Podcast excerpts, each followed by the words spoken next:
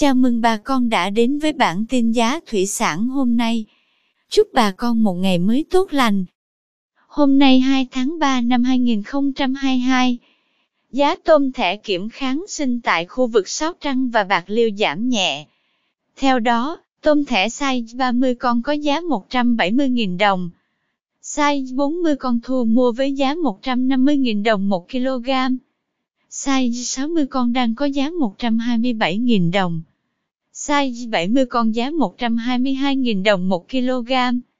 Tôm thẻ size 100 con đang có giá 106.000 đồng 1 kg. Tiếp theo, giá tôm sú oxy tại khu vực Sóc Trăng Bạc Liêu cũng giảm nhẹ. Cụ thể, tôm sú oxy size 30 con giá 240.000 đồng 1 kg. Size 40 con có giá 190.000 đồng. Size 50 con giá 160.000 đồng 1 kg.